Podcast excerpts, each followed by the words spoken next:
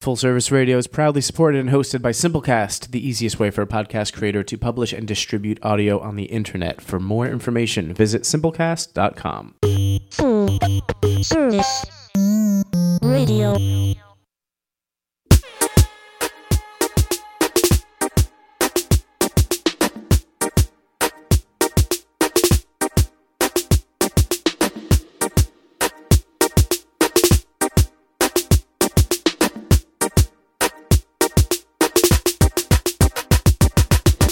From Full Service Radio, this is Bad Feminist Making Films, a podcast presented by Riza and Ethnocine Collectives. We're your host, Maggie Lemire. And Mia Sarah. And we'd like to welcome you back to our podcast, a show where we talk to bad feminist filmmakers who are confronting and changing the film industry through intersectional and decolonial practice. So, in order to combat the really deep inequities in the filmmaking industries, we think it's really important to highlight decolonial practices that need to be implemented across the filmmaking process. So, all the way from the beginning, from funding through the production of filmmaking and specific films and programming. Today, we're going to share a specific example of how to confront and deconstruct colonial practices in documentary filmmaking. But in particular, I want to break down what decolonial means.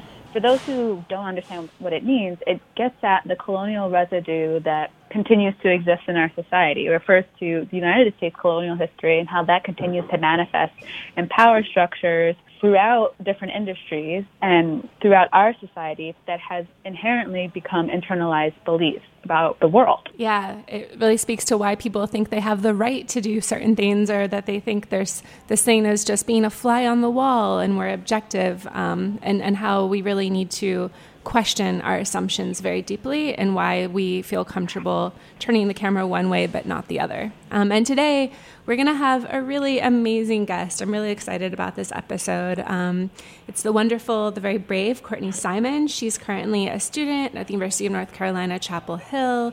She's a filmmaker, she's an activist, she's a fellow at Nextdoc. Um, and this year, she and a group of Nextdoc fellows attended the True False Film Festival where she made a profound statement about how we need to decolonize film following a screening of another film called The Commons, which represented um, the controversy around the Silent Sam statue at the, at the Chapel Hill campus. Um, so let's go ahead and actually play a clip of Courtney at True False after the screening of The Commons when she addressed some problems that she saw a student-led documentary on the Confederate monument Silent Sam and the silencing of student activism on Chapel Hill's campus. Three of my friends emerged as characters in this film, The Commons. Maya, Michelle, and Anga. And yet, despite being featured as characters, they did not know they were part of this film until I told them on Friday night after watching it. There are multiple injustices done in showing this film. By only showing our protests and a small part of our student sit-in, the film reasserts the idea that students are not willing to have civil discourse or organize effectively, when in fact students were actively holding meetings with administrators and faculty meetings. I really encourage everyone to watch the entire statement. It was really very specific and gave tangible examples. So we'll make sure to post it on the Bad Feminist Making um, Films Facebook page um, so you can see it and also you can read her statement. Um, but Maggie, why is it so important to talk about this topic? Well, decolonizing film is, of course, at the heart of bad feminists making films. It has to go hand in hand with our feminism. You know, kind of going to the idea of, of why we're bad feminists is uh, on this podcast, we really want to open up spaces for real learning and reflection and growing, you know, for ourselves as filmmakers and um, ideally becoming better filmmakers um, and better storytellers who make more powerful work because it's the work that we authentically can and should be making in deep collaboration and connection with with community. Um, and Courtney really beautifully articulated a challenge, but also solutions. And so today I'm really excited that um, she can share, you know, her personal experience, but also her vision of where she thinks mm-hmm. uh, filmmaking should go and some of the principles for filmmakers to really consider to know should I be making this film? And if I am, how do I do it in a way that is aligned with social justice? Because, you know, documentary sort of claims, programmers claim, festivals claim that's what they're all about. And often, the practice of filmmaking and the programming of filmmaking, et cetera, isn't living up to that. We know that. Mm-hmm. Um, yeah. Mia Sarah, why is it important from your perspective? We really need to disrupt the way that films have been made, um, are being shown in order to really make filmmaking and make our world equitable. Like we need to change and advance our practices. And often we need a really clear example. And i would say like this is a awesome opportunity to reflect on you know what practices create certain kinds of films like the, the film the commons. But also we're going to talk a little bit more about courtney's work. She is an impact producer on a documentary made by the student activists so there's two really clear um, filmmaking examples that we'll get to talk about today. We should bring Courtney into the conversation. Yes, we should. so, Courtney Simon is a UNC Chapel Hill undergraduate senior from Greenville, North Carolina. She's an activist who uses poetry, film, photography to celebrate the everyday heroism found in protest, black identity, and womanhood. In 2018, she was one of the two lead producers and currently serves serves as the impact producer for that documentary I was referring to called Silent Sam. It's a participatory hybrid documentary short that discusses the most recent student movement to remove UNC Chapel Hill's Confederate monument, Silent Sam, and the systemic silencing of activism on campus. Her research interest lies mainly in using documentary form as a practice of alternative healing in the communities of color. As a documentary filmmaker, she's a 2018 fellow at NextDoc and an avid pursuer of using documentary as a practice for alternative healing for vulnerable com- communities. And she hopes to use art to drive viewers past the point of empathy to the point of action. Welcome, Courtney. Hi, Courtney. Hi, thank you.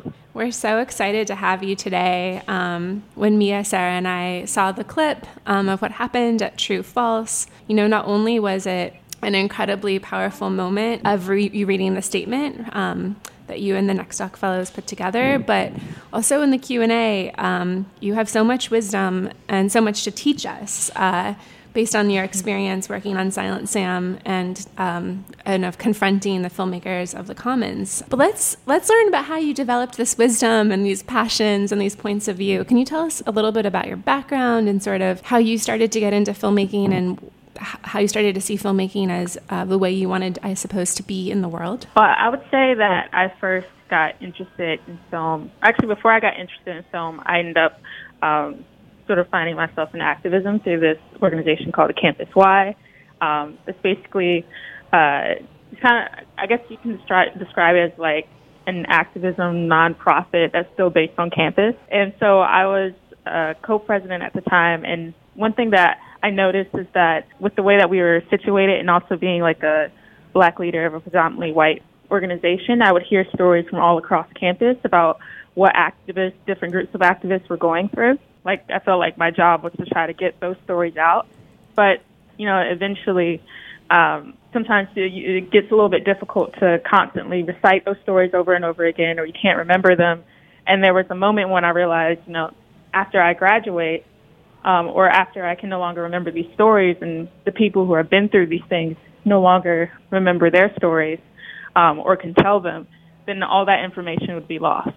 Mm-hmm. Uh, and it just so happened that around that time, I watched the uh, documentary 13th and saw like how 13th was being used almost like to create a foundation for understand mass, understanding mass incarceration. So instead of going to an activist who's already working for criminal justice and having to sit down and uh, and have them explain everything to you. They could just say, "Go watch 13th," and then come back to me, and then we'll have a deeper conversation about what actions you can take now, since we have that foundation. And also around that time, I, I ran into um, Lagaya Romero, who is a professor, or she was a visiting professor for the year in the journalism school she had also told me about this resource that she had and that she was teaching two classes, um, and that she, you know let me talk about the issues that were going on on on campus and a lot of the situations that activists were going through here. Uh, and I, at that point, I realized that like through talking to her, that filmmaking could be the way to preserve their stories, allow activists and, and the students of color to be able to preserve a narrative that more often wouldn't really be seen because you know the university gets the power to control narrative and uh, and and things like that. Uh, and at that point, I think in, in going through Silent Sam, I think we kind of created a resource that preserved what really happened during activism and preserved, preserve the experiences and then also like celebrated student activists in a way that typically wasn't celebrated. Mm-hmm. Uh, and I think that experience is kind of like opened me up to the power of filmmaking. We don't have to sit down with people and explain everything. We can now give them a film that tells enough of the truth so that they can create their own foundation kind of going into like what's happened at UNC Chapel Hill and the story that you wanted to tell versus a story that was being told. Can you tell us a little bit more about um, about Silent Sam, the UNC Chapel Hill community, how you know the issue is, has been portrayed, and sort of how you and other students, um, student activists in particular, what your story is and the story that you want to tell. Up until uh, January, there was a Confederate monument standing at the front part of our campus. Last semester, in the beginning, or before the first day of class, the figurine, the figurine is what's actually called Silent Sam. Um, it's of a, a, of a of a soldier. He's unnamed. He stares blankly into the distance. So that was what that was half of the monument, and that was that part was torn down by students. Um, but before any of that happened this year, there's been uh, a movement uh, almost since the statues, uh, actually since black students have been on campus. There's been a movement to remove Silent Sam. There's been letters. There's been uh, discussions with uh, chancellors and and uh, panels and all these other things. Um, last year, what we saw was a distinct change in what how people were deciding to go about trying to get the statue removed. So uh, when Charlottesville, Virginia happened, everybody was reminded that Charlottesville was very similar to uh, what was going on in Chapel Hill, both Confederate monuments, and there had already been pro- protests at Charlottesville before. And so um, when that happened, there was a sort of a resurgence. It became even more important because we were saying that it, ha- it happened in Charlottesville, Virginia isn't that far it could very easily happen here. So even now, it was already like it was already like a moral issue, but then it became an issue of safety and an issue of of um, safety, particularly for people of color. So over the course of the year, multiple actions happened. There was a a group of anonymous students from across campus, not some affiliated with organizations, some not, threatened to sue the university on a case of Title IX. And then there was also a letter so there's a first day of class protest. Protest happened the first day. Uh, a lot of people came. That turned into a 24-hour sit-in, and the people at the sit-in said that they would continue to sit in around the statue for 24 hours until the statue was removed. A couple weeks later, there was a boycott of all student goods that organizations signed on to a letter uh, warning the university that if they didn't make any kind of action, that this boycott would happen. Um, so the university didn't make any action, so the boycott happened. And uh, at the during during the course of the boycott, there were committees in the campus Y, organizations in the campus Y, who would serve uh, food so that the boycott could be affordable for people who couldn't get to um, like our downtown Franklin Street area to eat, so they could get free food. Um, there were other organizations who or other uh, people from the town would bring food to either the folks at the sitting in at statue or um, they might bring it to the Y sometimes. Uh, and so it was a lot of like collaboration in that way. So, and, and also in, in the midst of all this, within the, in looking at like silencing of student activism, there ended up being at the sit-in a police infiltration. So there was a policeman who came up to the sit-in folks, told them that his name was, uh, I forgot his exact name, um, but then folks found out later that he was actually a policeman when he had said his job was a mechanic and that he wasn't using his real name. And the way they figured that out is because he responded to a fire in the quad near Silent Sam in uniform. So they had him standing guard in the quad at the same place where he was supposed to be like infiltrating. And I heard that the vice chancellor who supported that or arranged that has like proudly claimed credit for that since then. Um, and along with that, in the in the back in the in the campus Y, we were hanging up um, banners that had um, the uh, uh, like hashtag Black Lives Matter, pro or Confederate don't come here. We had one about you know protecting DACA. All of those banners, even though uh, there were there was a content neutral policy that was being selectively enforced. So every time we put up a political banner outside our building, which you know, we had already confirmed with our people that was good, uh, every time we hung a banner, police would come and remove it. Mm-hmm. And unless, but if we put up an an apolitical banner, it would stay up for a week. So we were facing all these types of things. And in the midst of this, there's um, there are people who are going to see Chancellor Folt or going to see vice chancellors and then asking, okay, so um, this is what people are asking, what what can you do, and basically getting shut down or um, being lied to, or Chancellor would have a tantrum or something like that, you know, like and there wouldn't be real. Uh, like there are there would be people coming to try to figure out what real actionable steps the university can take and would be willing to take, and they would basically just get shut down. And so that all that's happening in the midst of it. There was another um, time where, uh, in the midst of everything, a group of students went to have a meeting with Chancellor Folt, and um, they were talking about how, uh, like, uh, there were there, it was a conversation that didn't really didn't really go anywhere, and the chancellor asked them to come up with some random name of uh, of a group. They're they weren't really affiliated to any group when they showed up. They were just concerned students. A little while later, there was a uh, a meeting that was had between the Chancellor Folt and the black students on campus. And uh, during the meeting, and all the black students, uh, she said the name of this group and said, "I've met with this group," and nobody in the room knew what it was because it was a fake name. And basically, like said that asserted that that was her way of saying that she's spoken to students. So that was kind of the things that we were dealing with, if that makes sense. There was a lot of, there, there was a great deal of pettiness. And in the midst of like all these like real forms of, of silencing and all these real efforts that we're making, whenever someone would hear about what's going on on campus, they would just hear, oh, the students are just having a protest. The students are just mm. complaining.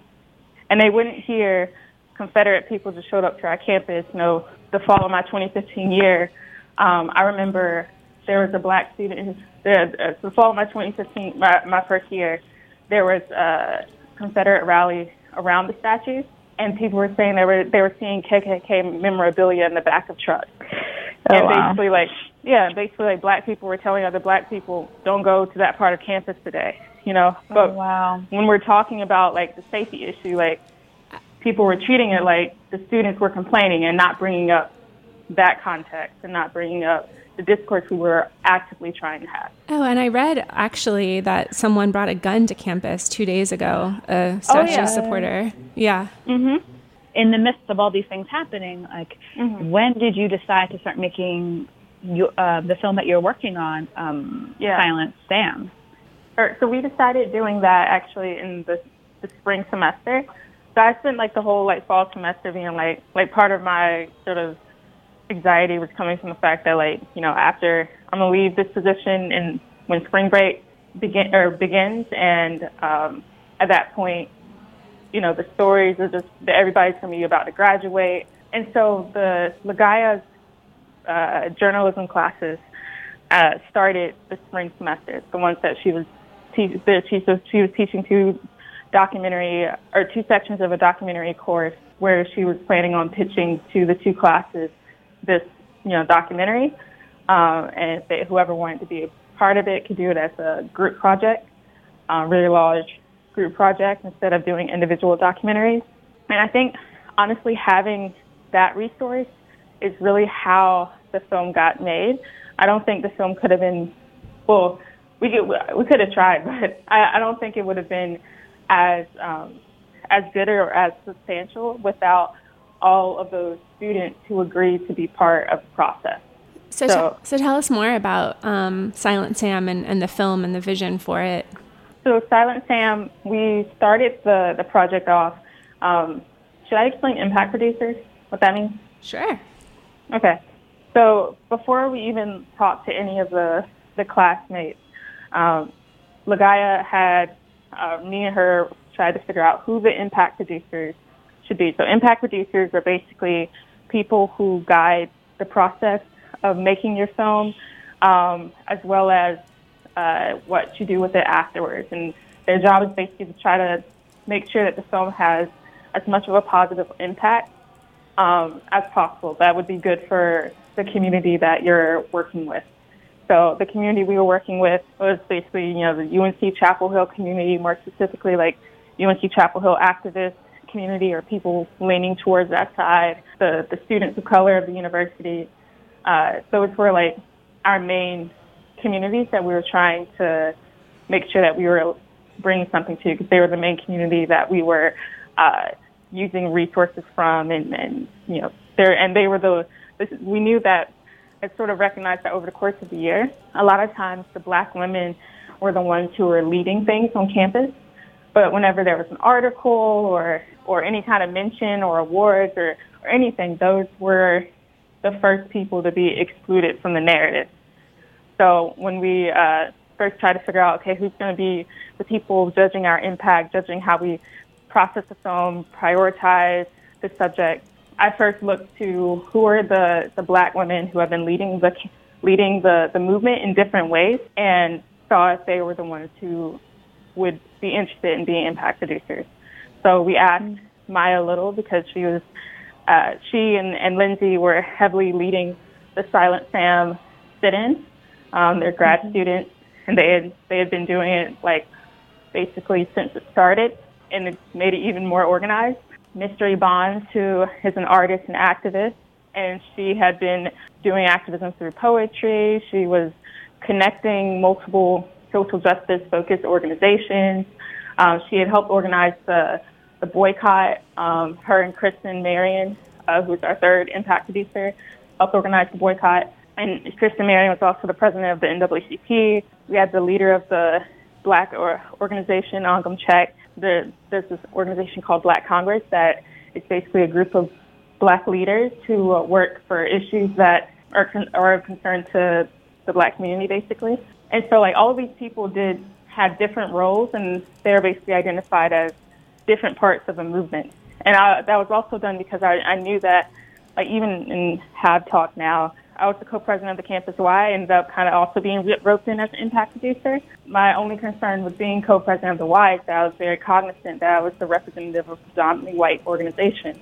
And so even though I'm, I'm a black leader still, I was very wary of accidentally making the Campus Y take over the entire conversation of what happened on campus, especially because that happens so often with black women not getting the recognition they deserve. Mm-hmm. You know, mm-hmm. That that basically like set up our impact producers, and then we they helped us identify what parts of the movement were the most important to them, and then also asked we all asked them um, what part of their of the stories of our movement wasn't really covered properly, or thought they thought should, they should go more into. And the main thing that they said is that nobody really covers the fact that we are actively organizing. If the protest get covered, the fact that our sit-in exists gets covered, but the process and the work, sometimes even the strain and and the celebration, like all of that goes missing. So then you guys have it sounds like a really strong impact producing team, and then I guess how how um, is the the production team approaching like the filmmaking process? It mm-hmm. seems like there might not be just uh, one director? It seems like there's a bunch of collaborators, or how is that production process structured? Do you have any sense? Yeah, so yeah, we, we don't have a director. Um, we have our professor was basically our executive producer. The one thing that I really appreciated from her is that so everybody everybody had input on the team about, or uh, we, we tried to make it so so everybody got a chance to interview someone, to do an interview, um, and we structured the interviews based off of who we thought understood more about the, the issue and um, who our impact producers be more comfortable talking to. Uh, and we structured our events that way too. So, for instance, uh, so the class predominantly white, and not all of them knew that much uh, things about what the movement entailed and what was going on. And so we would look at the events, and if it was a, it was a closed meeting, then we would think, okay, who's the best person? Who who who could go that wouldn't, uh, whose spirit wouldn't cause a disruption to what needs to happen? Like who could go without disrupting the work? And then before those, those types of meetings, we would talk to them, hey, um, this is the background of X Y Z. You can't tell anyone this, you know, uh, and make sure that they had that background and were clear and comfortable. And then we would go back to the impact producers 10 minutes before, 30 minutes before, and ask, hey, are you sure this is okay? You know, understanding that having a camera there is a disruption, even mm-hmm. if um, you're the quietest photographer, filmmaker in the room, mm-hmm. um, and that your presence is still like a little bit of an intrusion. Even like mm-hmm. as me as a friend having a camera, I'm still an intrusion with the camera. And then we also did the same thing with interviews. It would be like, do you feel more comfortable talking to, if we like, would you be more comfortable talking to me or are you okay with talking to, would you rather talk to someone you haven't met before? Are you comfortable? Do you want to have another black woman interviewer in the room with you? Um, or do you want something different? And we were very open about that, that whatever, okay. that the, the ultimate, uh, thing is that not only that we make an impactful film, but that the process doesn't cause re-traumatization and that it doesn't stop the work that you're doing. Wow, wow. that is amazing. That's so important and wonderful. And like that is an example of a decolonial practice, like really disrupting how you organize shooting the film and who has stakes in what's being um, portrayed and documented and making sure that everyone's taken care of. So I think that's like a really wonderful example. So thank you for breaking that down, Courtney. But we're going to take a mm-hmm. really quick break. And then once we return, we'll switch gears to talk about um, the commons and what went down at True False. Cool.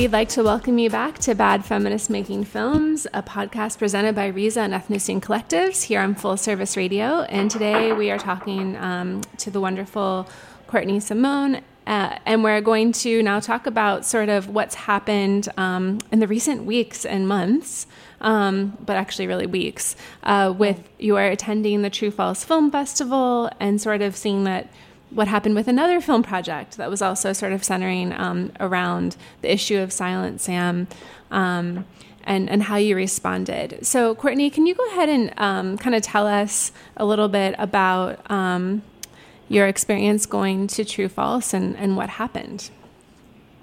Yeah, so I I went to True False as part of um, the Next Doc Fellowship.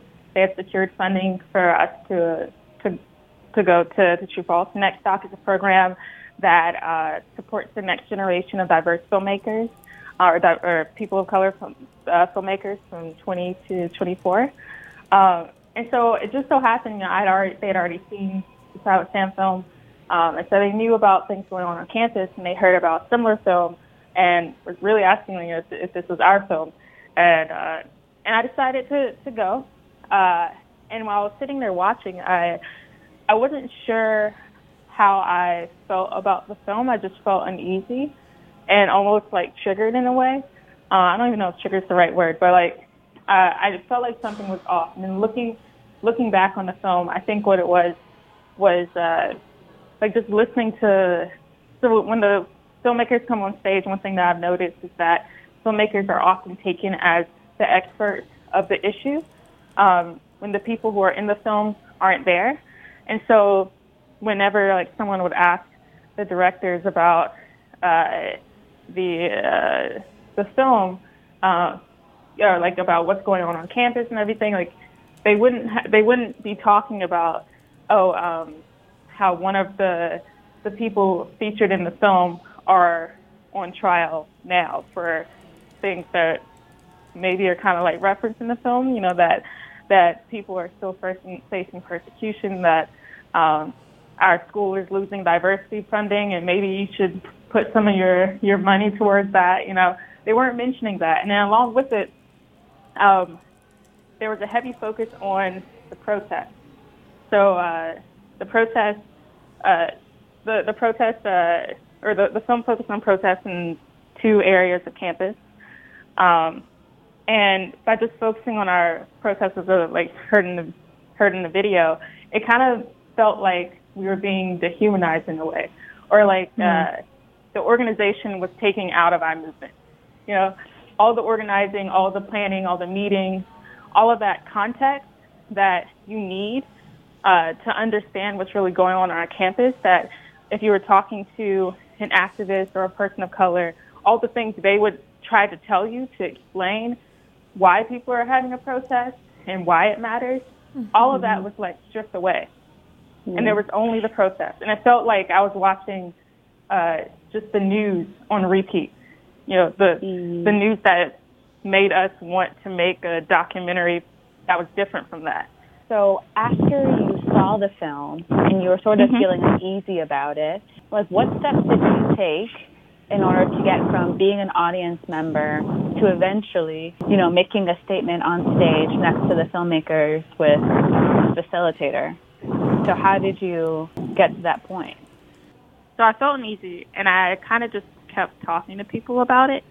Mm-hmm. Um, so I, right after I saw the film, I went across the street uh, to eat dinner with my with the the fellows in my program, mm-hmm. um, and I was telling them about it. It, just, it was perfect timing; they were there and talking about like what the the pieces that I felt were missing.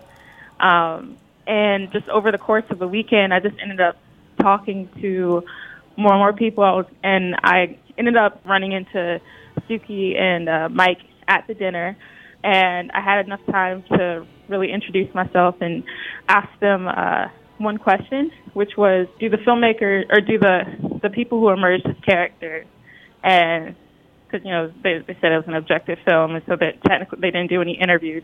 But the filmmakers that they identified as emerging as characters, even the Q and A, I asked them if they knew that they were that this film was being shown, and I don't remember their exact answer, but I knew it was something that was kind of uh, that's something that made me think that I probably should go back and just check, because if the filmmaker, if our if our impact producers, so the three people featured in the film, the three activists who emerged as characters, are also um, impact producers on the Silent Sam film, and they're also my friends. And so I could just text them and be like, hey, you know, are you, you, you know, you're in this film, did you have a piece to play in it? Cause they, I figured if they had insight, if they had some kind of relationship with these filmmakers and, and they like condoned it and they think that it's a good idea for the film to be shown and they have that relationship established especially and they had that input, then it's okay. And so I messaged them that night after I heard the answer. And really the next morning was when people started getting back to me saying, I didn't, no one told me about this film. What film? Question mark. You know, all of the, uh, and, and when I started finding out that more about some of the processes that uh, the film, the person who was in the field for this film had actually been doing, you know, filming activists when they don't want to be filmed, which is something they kind of touched on in the Q and A and just like you know, and the pure fact I think that this film was being shown to a predominantly white audience, where these filmmakers were being taken as the experts on this issue, where um, their film was being taken as the fact of what happened on our campus, the fact that like everything that I was showing wasn't true, and that also if I hadn't been there, if I hadn't happened to have been there with Next that we wouldn't have known then we kind of figured uh, I figured something had to be done. And at that point, mm-hmm. people were telling me that True False is True False is a festival that is that I would hope would understand if a film that they're playing is problematic and would and I, I think that the audience, I would hope that the audience there would be receptive to it, and and just the the serendipity of it all for me to be there. We figured that like it would mean more to hold the field accountable, especially because this kind of thing we that that we see the the idea of extracting a film from a community and profiting without telling people, or um, or profiting without like uh, giving much back to the community happens very often, with, especially with white filmmakers and POC communities.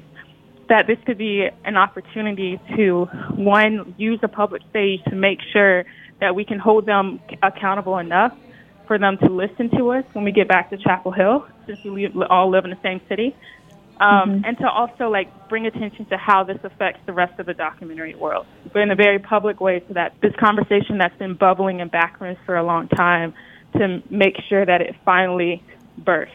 And it has so, had a big impact. And, and tell us what happened and tell us what it was that you wanted, you know, these filmmakers who did not have deep relationship with, um, with your colleagues, what you wanted them to know and what you wanted not only them but you know everyone else in the documentary world to learn or ask themselves you know in making a film honestly think that it all goes down to the phrase that we use that um, we borrowed from the Southern Documentary Fund, who I think borrowed it from the uh, the disability movement, um, which is nothing about us without us is for us, mm. and that idea is just rooted in you can't, and I think I might have used an analogy similar to this, but you can't go to a community and a community says, you know, we don't actually need anything from you, and then you still try to do something using the com- the community's resources and leave with that. If that makes sense, like you, that there, because documentaries affect people so deeply,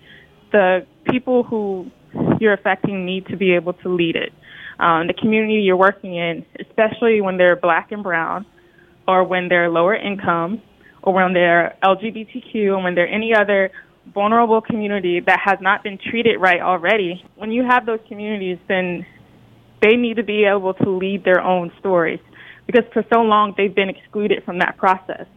And that exclusion has created a norm of, uh, of a narrative that is not true. And we've gotten used to seeing that narrative. And we've gotten so used to it that when we see it in a festival, we might not even notice it sometimes. And that's an issue. So the whole the whole thing that we've been calling um, for for the commons and the other field other fields is to basically say you need more than uh, if you're working in a uh, in a in a black community, you need more than a black sound person. You need more than uh, a, a, a, a black cinematographer. You you need to make sure that the, the community leaders, if you're doing a, a story about uh, a school in uh, the eastern part of North Carolina, you need to have a community leader from eastern North Carolina taking part in the making of your film before, during, and after. And it need, they need to have an active part in every part of the decision making process. Mm-hmm. And I guess along with that, also saying that um, every identity, but especially like privileged identities, create blind spots. And mm-hmm.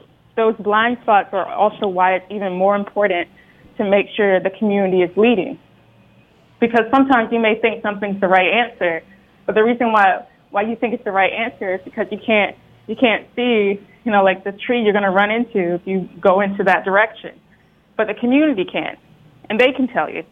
Because I think in with um, with the Commons film, kind of when I was watching it, I just felt like there were so many things that uh, if they had interacted with us, we could have red flagged it right away for them and told them maybe you don't need to do an observational film about this subject because there's not enough, it doesn't give us enough context or um, we could have asked what the point of the film was. We could like so many things, or or we even could have told them, hey, um, because of your because of your gaze, because you're coming in from the outside, you're not the right person to make the film. And I think in the question and answer, they even say, we knew we weren't the right ones to make the film. And so if they mm-hmm. had like mm-hmm. worked with us, we could have like seen their huge blind spot, their yeah. their white gaze, and said, "Hey, you're right. You were right the first time when you said you don't need to make this film. I think you need to put your camera down or choose something else." I thought it was um, really interesting in the Q and A, Courtney, how they sort of said, "Well, we didn't make a character-driven film. We um, we made an objective, observational film, which really goes into this problem of colonization and this idea that there's this fly on the wall that has its roots in documentary and anthropology. The idea that somehow you can be a part of it and that you are the quote unquote neutral, and that is, as you said, that's the world that we're we're accustomed to seeing and, and people aren't accustomed to questioning. Um, And so I think you, you all uh, pushed back and said, um, no, there were characters still. Uh, you didn't Yeah. have the relationship with them. Um, and I, I was looking at this manifesto that the Next Doc Fellows, I believe, wrote. And it says, um, I'm going to read some of it if that's okay, because it's really powerful. It says to filmmakers, if the characters in your film are all POC and you and your crew are not, make a different film Yep. to funders. Mm-hmm. Stop funding extractive films by filmmakers who are not from the community they are documenting. When these kinds of projects come to your table, ask the difficult questions about who is making it and are there people all, of color already making this film about their own community? Mm-hmm. To programmers, stop validating the colonial lens and perspective in these films by programming them and giving them a platform and helping to build the careers of their makers. To audiences, a film is not just a film, how it was created and who creates it matters too. And to me, this is not only the you know decolonial side, but also the feminist side that you spoke about so eloquently before the break. That it's all about the process and all mm. that example you gave and how you're making Silent Sam and every single interaction being healing and meant to mm. like build people up and organize them um, and their power, not just in this moment but long term, is kind of at the heart of all of this. Um, but you were you were on stage, you know, with these um, filmmakers who are part of your community, and you had the conversation um, in a in a deeply thoughtful way. Um, but it's still it's not hard to kind of put yourself out there, and it's created this whole conversation now in the documentary world, which is rad and amazing. It's it's furthered this conversation. But you know, how are you? after you know and, and there's a lot of uh, work emotional labor etc to sort of have to make these interventions and to have to go through an experience like this and also to make the choice to do it so how are you feeling after having you know been in this very public venue calling attention to you know an in- injustice that you and the other your colleagues and the other organizers and characters um, have experienced. How are you doing right now, I suppose? And how are you like living through this moment? Where do you want to go with it? I think I'm doing a lot better now. I think the first, so the first day, I definitely felt like uh, when I woke up after this event, like I had finally breathed, just because you know the time that I was at the festival from Friday night until uh, I until after being on stage, I had just been constantly thinking about the the this issue, the what, whether we needed to do something, what the right way to do it was. Um, and so the day after that, I definitely like felt like completely relieved. And then I think the next day, I think I just realized I felt the weight of what an opportunity this was, and also like the weight of being so public. I'm low key a shy person. Doesn't seem like it now, but I'm supposed to be. uh, and I think like I, I felt like I, w- I almost like went through like a mourning period because I felt like this is such an oppor- such an opportunity, and the way to push it means that I'll have to give up the peace that I thought I was going to have after I graduated, after I left UNC. But the trade-off would be that I would be doing work that is maybe even more meaningful uh, and something that I might have been accidentally uniquely positioned to, do. Because part of the reason why this con- these types of conversations sort of end up like dying out a little bit or um, don't get brought to the forefront sometimes is because like I think like uh, the the having a little bit of an activist spirit or um, having the background of having been engaged in something and and even to like have been able to see the success and to also have the background of being a filmmaker.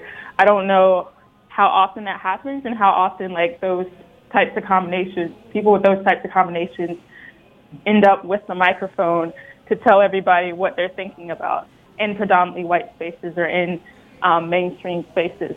And so I think on on that end, I'm definitely ready to um, make sure that this conversation that doesn't one one that this conversation doesn't just become a conversation. So I think that we've been talking for a while, and especially to to to make sure that like people know that there are that at this point we can we need to see action, we need to see results, and that we're all capable of it, and that it's all possible, and that it it could be very difficult to to to start telling filmmakers no you you might not be the one telling the story you know as a funder or as a as a festival you know we're not going to play your film because you're the person in your film didn't have enough autonomy in how this film should be made. That's difficult. You might not you might get some hate mail from that you know? But i think that's the work that kind of needs to be done.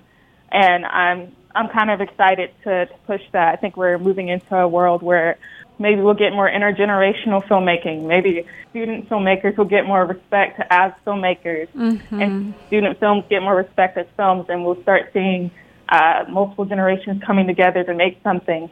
And you know, the the student is the director, the uh, someone else is the producer, and people are all coming from the communities with some input from someone who had some extra resources. I think uh, the future is community led and that'll become more so community led as communities are have more and more power, which it seems like is starting to happen. And this is this is the beginning. I think it's the beginning of a lot, uh, a lot of work, and hopefully like a lot of um, successes. Right on. I'm ready to follow you into that future. Yeah, totally. I think Courtney, you bring up a, a really great point. Is that this conversation has been happening for a while. And also like the the like there's been you know people doing this work and creating spaces. Like for example you said you know you took a class with Lagaya um, about documentary and it was that space that you crafted where this film emerged. And then you uh, were doing a fellowship with Next Doc um, mm-hmm. which created a space for you and a, and a bunch of filmmakers to come in and watch these films and that was the community that was helping you kind of think through what's happening, what am I seeing, or like, oh, yeah. this is what I'm seeing. So what you're saying about you know the community being important for the future and us having to restructure how we create films is super important because it was those communities and and the work that was done before that created this space for mm. you to then be like, hey, actually, that's not true. That's not right. There is these there's these other people that are, you know, doing this work in a particular way. So I love mm-hmm. how this situation was was a prime example of why community is important and why you know these ideas of like authorship of one person telling you know of one person creating the story is the reason or should be celebrated for um, this one work isn't really a model that we should use anymore because it's like we're all working off the backs of you know, the people that came before us. It is really with the community that we can change how we approach creating documentaries and also creating a future. So mm. I love that. Me too. We need new models, and we need those mm-hmm. models to be mainstreamed.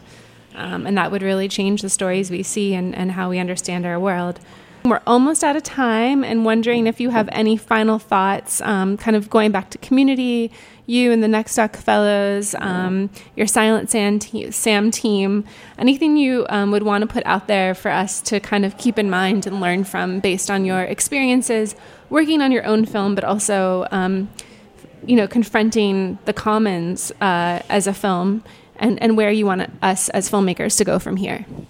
I think something that uh, I'll say is that to remember that this is systemic um, and to remember that every critique that we have in the commons can be found in so many other films and that we all have the responsibility because like like the the next doc fellows wrote like even as audience members we have a responsibility with what we decide to consume and what we decide to refer to others to consume um, and so at the end of the day, like this issue belongs to, to all of us.